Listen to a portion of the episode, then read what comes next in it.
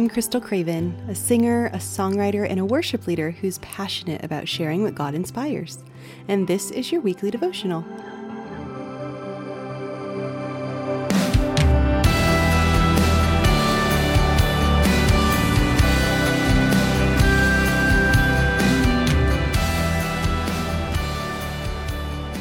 Luke 6:20b says, "Blessed are you who are poor, for yours is the kingdom of God." Jesus had been healing multitudes of people before this, and then he ended up turning his attention to his disciples, and he began to speak what we call the Beatitudes. In this first verse of the Beatitudes, there can be a few ways to interpret what poor means, but we do know that whomever Jesus is referring Theirs is the kingdom of God. In Matthew 5, when Jesus gives the Sermon on the Mount, he says something very similar in Matthew 5 3 Blessed are the poor in spirit, for theirs is the kingdom of heaven. Now, it's important to be able to look in context and at the foundation. So, when we look at that Greek foundation, the word blessed, makarios, means to be well off and happier. And the word kingdom, basileia, refers to royalty, uh, rule, or realm, um, which is where we got kingdom. So then the one who is blessed is well off and happier, while the kingdom of God refers to our standing within Him as a royal priesthood, the way it describes in 1 Peter 2 9. But what does it mean to be poor or poor in spirit? And why would that make a person well off or happier? Well, when we look at that word for poor in the Greek, uh,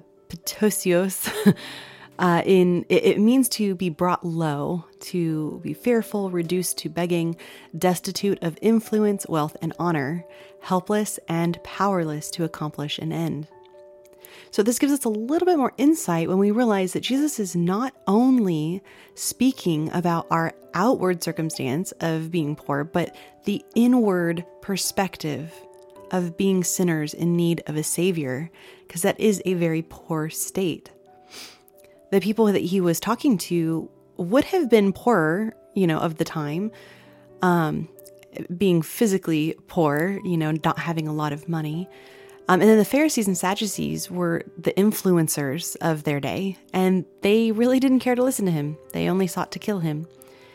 So while this would have had a big impact on those who were circumstantially poor in those days, it also should have a big impact on us when we realize our state of spiritual poorness.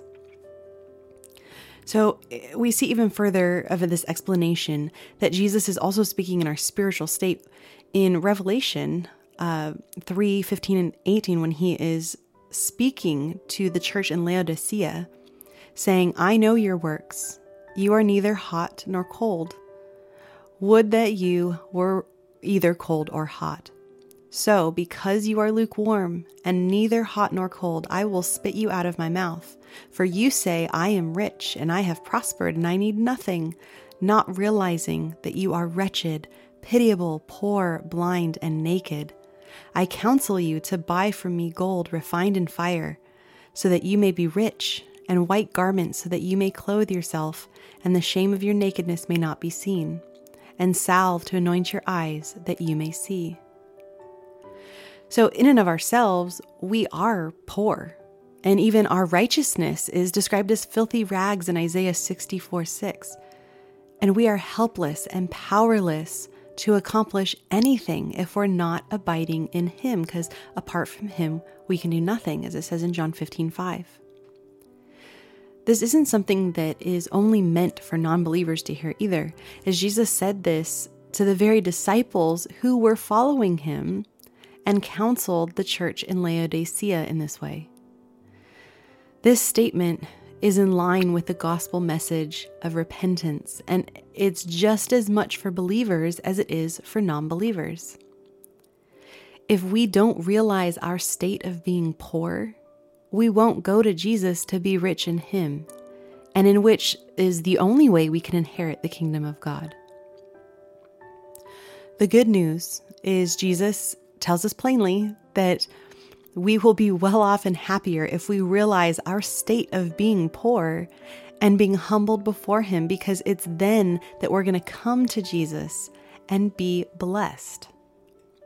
Ephesians 1 3 through 6 says, Blessed be the God and Father of our Lord Jesus Christ, who has blessed us in Christ with every spiritual blessing in the heavenly places even as he chose us in him before the foundation of the world, that we should be holy and blameless before him.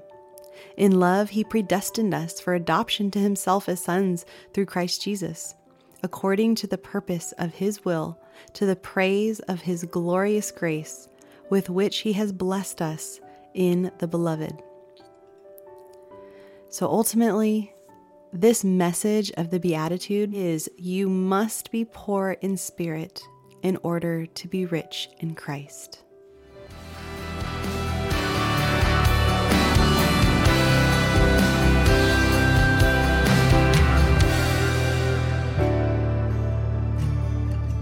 For blogs, written devotionals, and originally written songs, visit krystalcravenmusic.com, and that's crystal with a K.